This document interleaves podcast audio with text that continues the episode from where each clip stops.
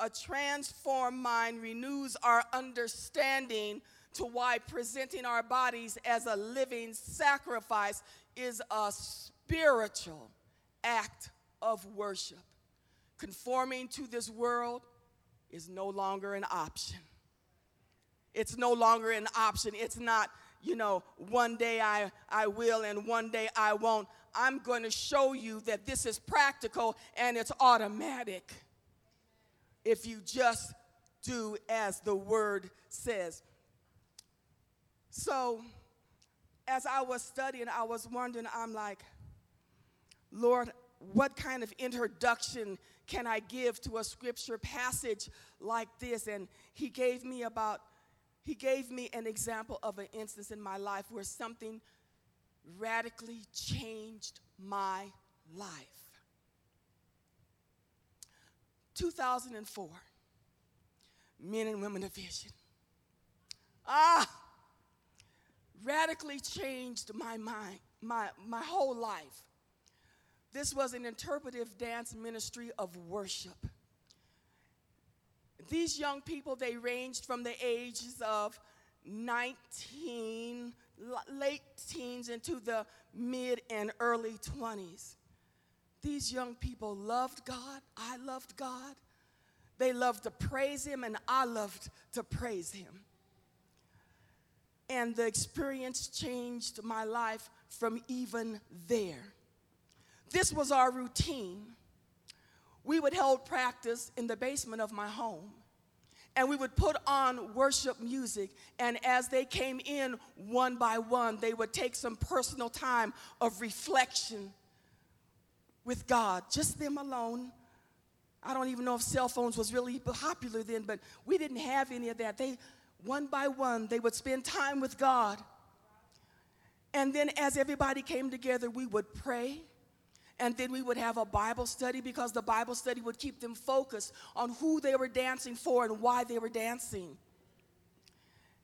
And when they would prepare their bodies, even in that, they would prepare their bodies and stretch their bodies and, and just absorb the worship music that they were stretching to. And I believe it changed their lives because I know that it changed my life. It took me from a place of praise to a higher level of worship. Because when you do that often and you do that week by week by week, it makes a change in you. And everything about you changes. You become more aware of how you live your life for Jesus. You become more aware of the things that are not pleasing to Him, and you have the power to change it because God gives you the power to change it. If you say that you believe in Christ, then belonging to Him, belonging to Him makes us behave differently.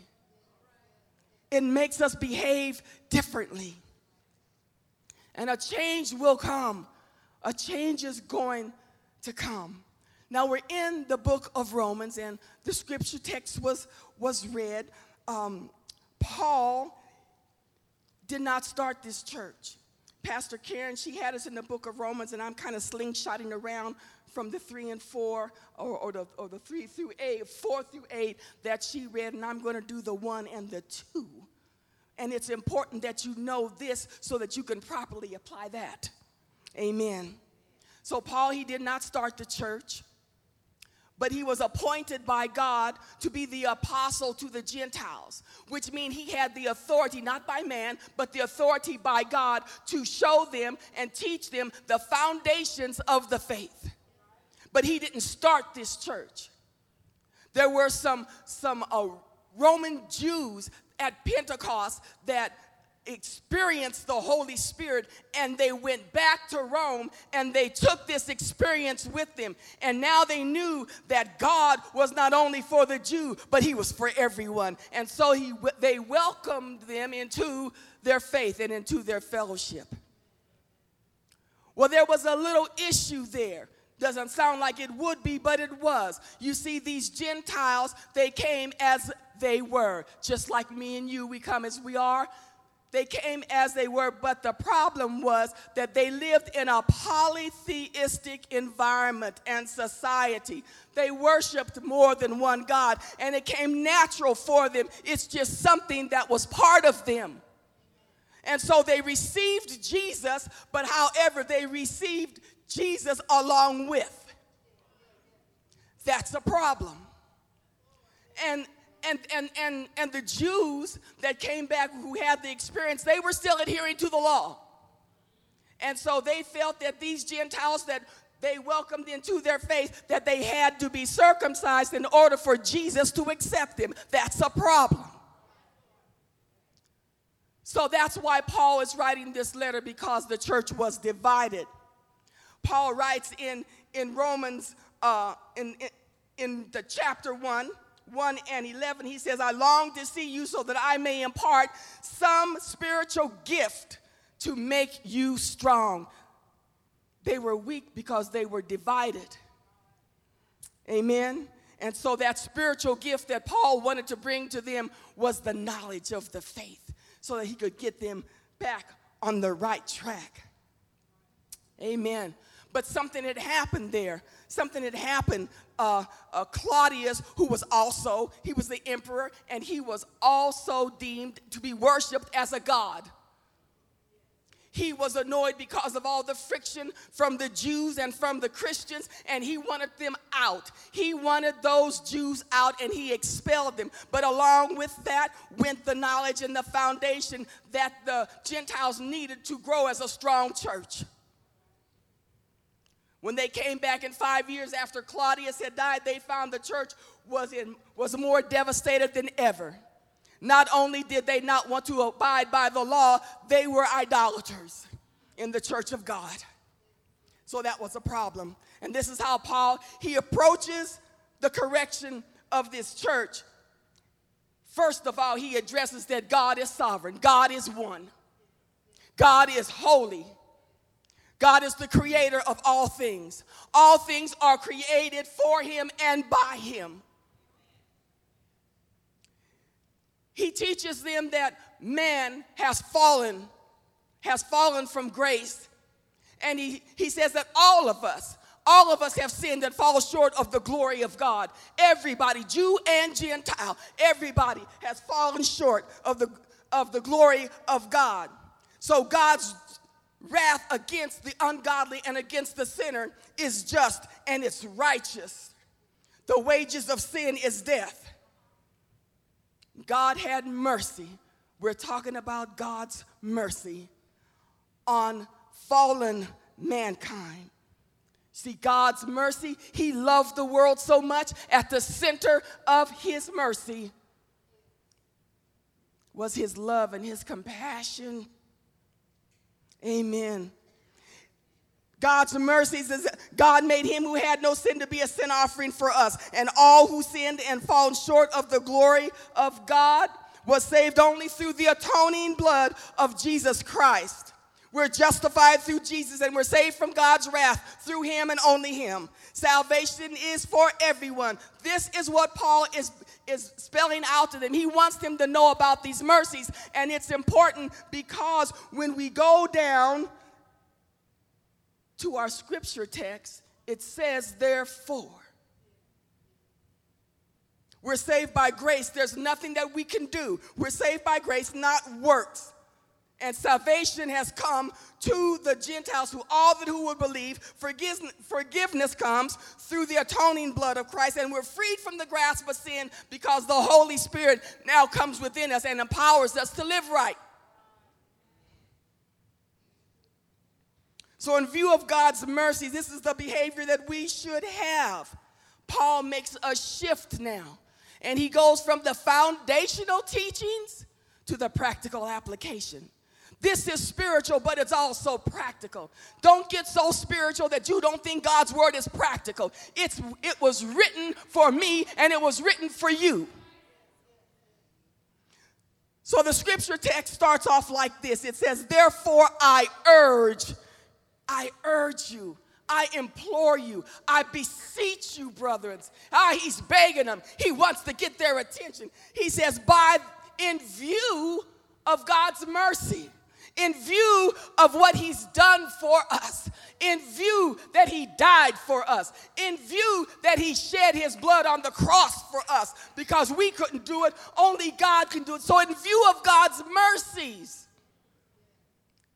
He says, present your bodies as a living sacrifice. So, God, He fixes the dilemma that we find ourselves in. God did it. It's His tender mercy. From His tender mercy, He did it. Oh, He had mercy on us. So, in view of that, we have reverence for Him. We have reverence for Him and we honor Him with sacrifice. So, He says, in view of God's mercies, offer, offer your bodies as living sacrifices as living sacrifices. Why does he say as living sacrifices? Jesus died for us. And so when we come to the altar of Jesus to be covered by his blood, we offer our lives. We offer our lives as a living sacrifice. But in sacrifice, we know also that something has to die. And what dies? Our sin nature. Jesus died, he took the penalty, he took all the sin. For now and forever, he died. He died. So we come living, giving him a sacrificial life. Amen. Amen. He died. So he says, present your bodies as a living sacrifice, holy and pleasing to God. This is your spiritual act of worship. When we come to the altar of God, we come in worship. And what do we find there? We find the blood of Jesus. The blood of Jesus is life.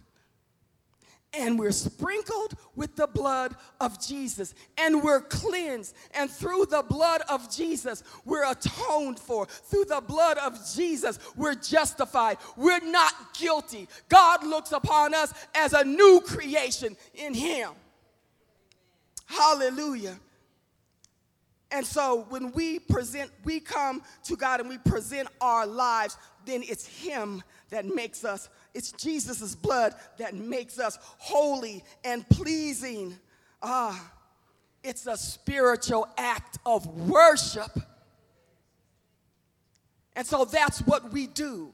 That's what we do. Day, we bear our cross daily, huh? We bear our cross daily. It's a spiritual act of worship.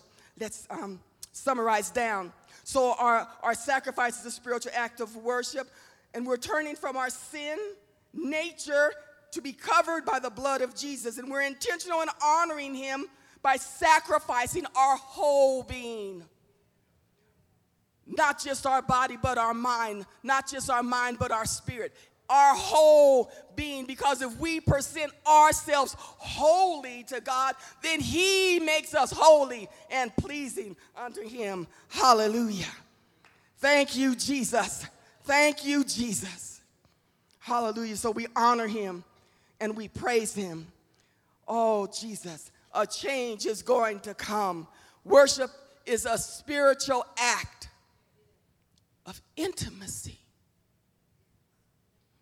a spiritual act of uh, uh, uh, intimacy.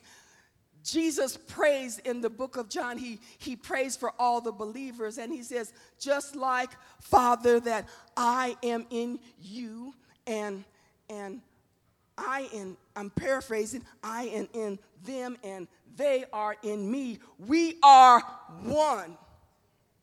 We're one in Him. We're one in Christ Jesus. We're one with God. It's a sacrificial life that we live. It's a sacrificial life. And so the word in Greek for intimacy is to know. We have to know him. So there's this bumper sticker that I used to have on my car, and I didn't really like bumper stickers that much because I thought that they made cars look all messy. I remember back in the day, and I'm gonna date myself, y'all gonna know how old I am here in a minute. But they would have these Volkswagen buses, and they would have these, these, they would have these bumper stickers everywhere. They were on the windows, on the bumpers, on the front window, back window. You couldn't even see in. And I thought that looked so ugly and so trashy. Now they don't have the bumper stickers no more. They just tint the windows. That's, that's better, but you still can't see in. But anyway, this bumper sticker that I had had no Jesus, no peace. And then at the bottom, it also said, no Jesus, no peace. And I'm like, wow, that, that really caught hold of me, huh? No Jesus, K N O W, intimacy. If you know Jesus, then you will intimately know his peace. Huh? But then at the bottom where it said no Jesus, it was N O. No Jesus, no peace. If you don't know Jesus and there's no Jesus in your life, you will have no peace if you're living your life and you say that you know Jesus, but you're living it like there's no Jesus in your life, there's no way you can know intimately his peace.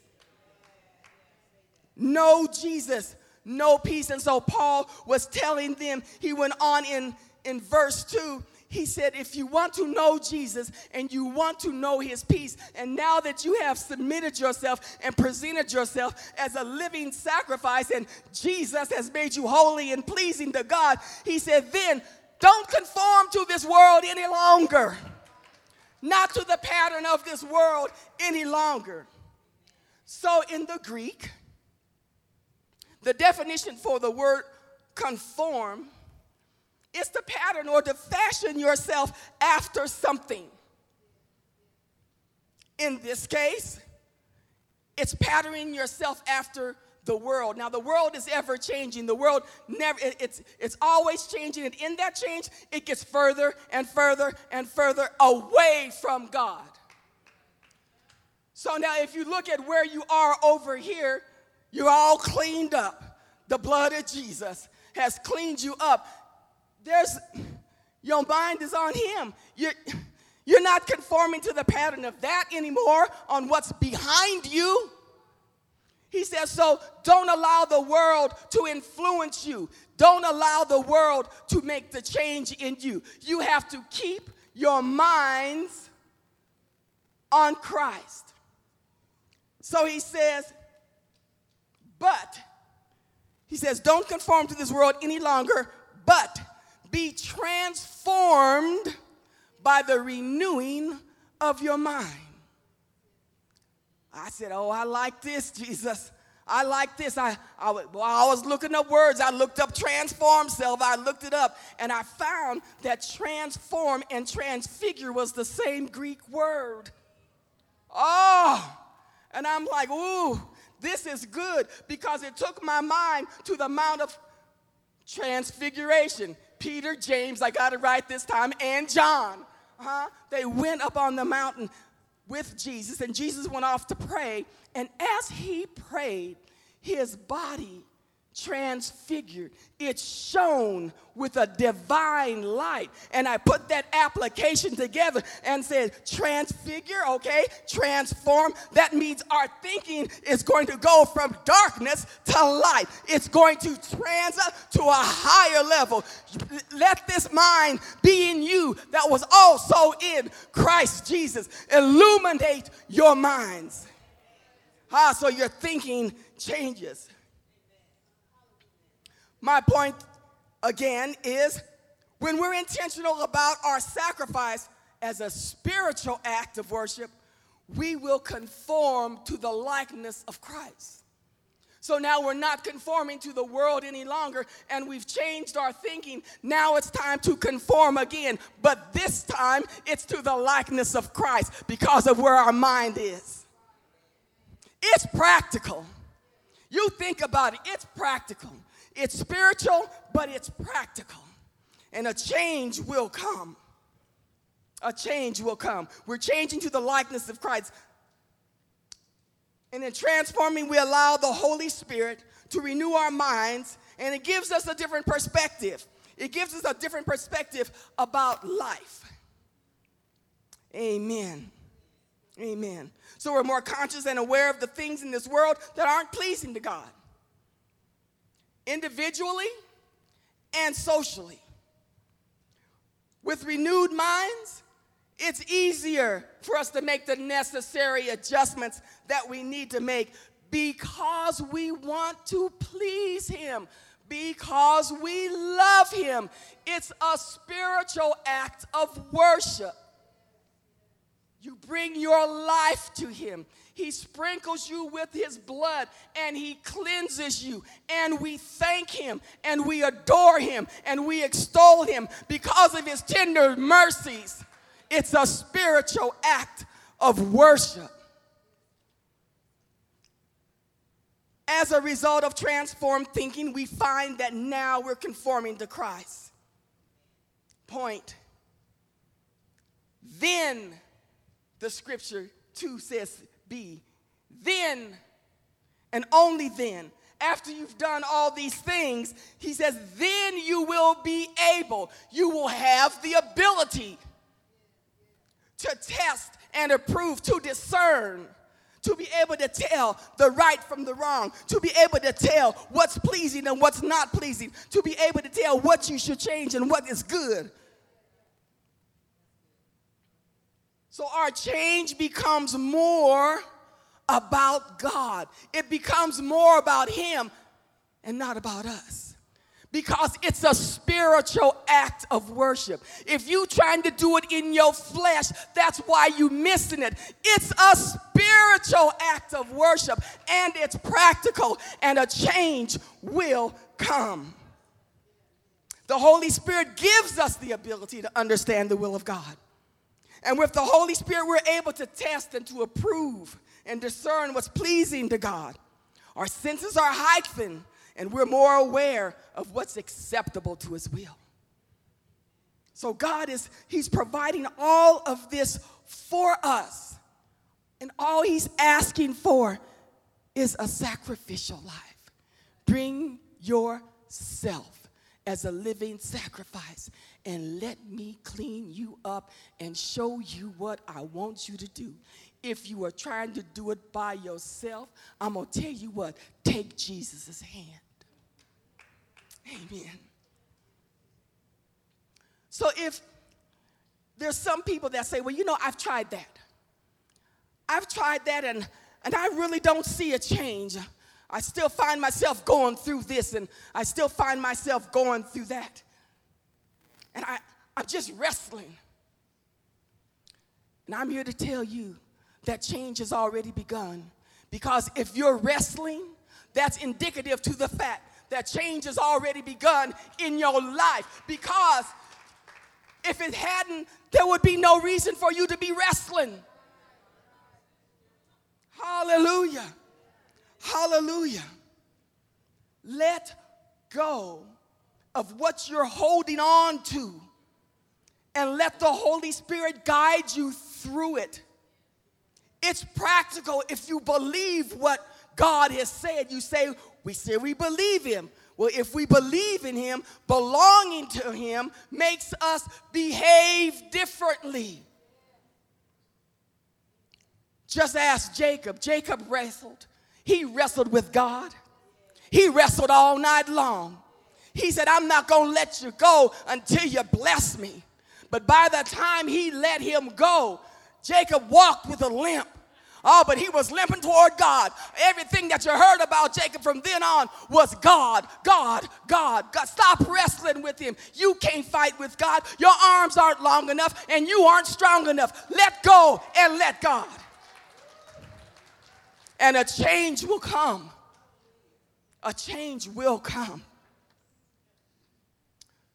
I'm here to share with you right now, tonight, that just by default, we're all sinners. Every single one of us. And we need a Savior. And if you haven't claimed Jesus as your Lord and Savior, let me share this with you. You're appointed to the wrath of God. And that's just the truth. And so today would be a good time and a good opportunity for you to give your life to Him if you have not. Because it's only through His blood can you be saved. Only through believing in Him that you can be saved. It's only Jesus. He is the way, He is the truth, and He is the life. And no man gets to the Father except by Him. And if you're living your life and you say that you know Jesus and you're living it like there's no Jesus, ah, then I admonish you, I urge you, I beg you to come and let the ministers minister to you. Come on, worship team, I'm finished. Let the ministers minister to you and impart a spiritual gift, knowledge into you that will make you strong. God bless you.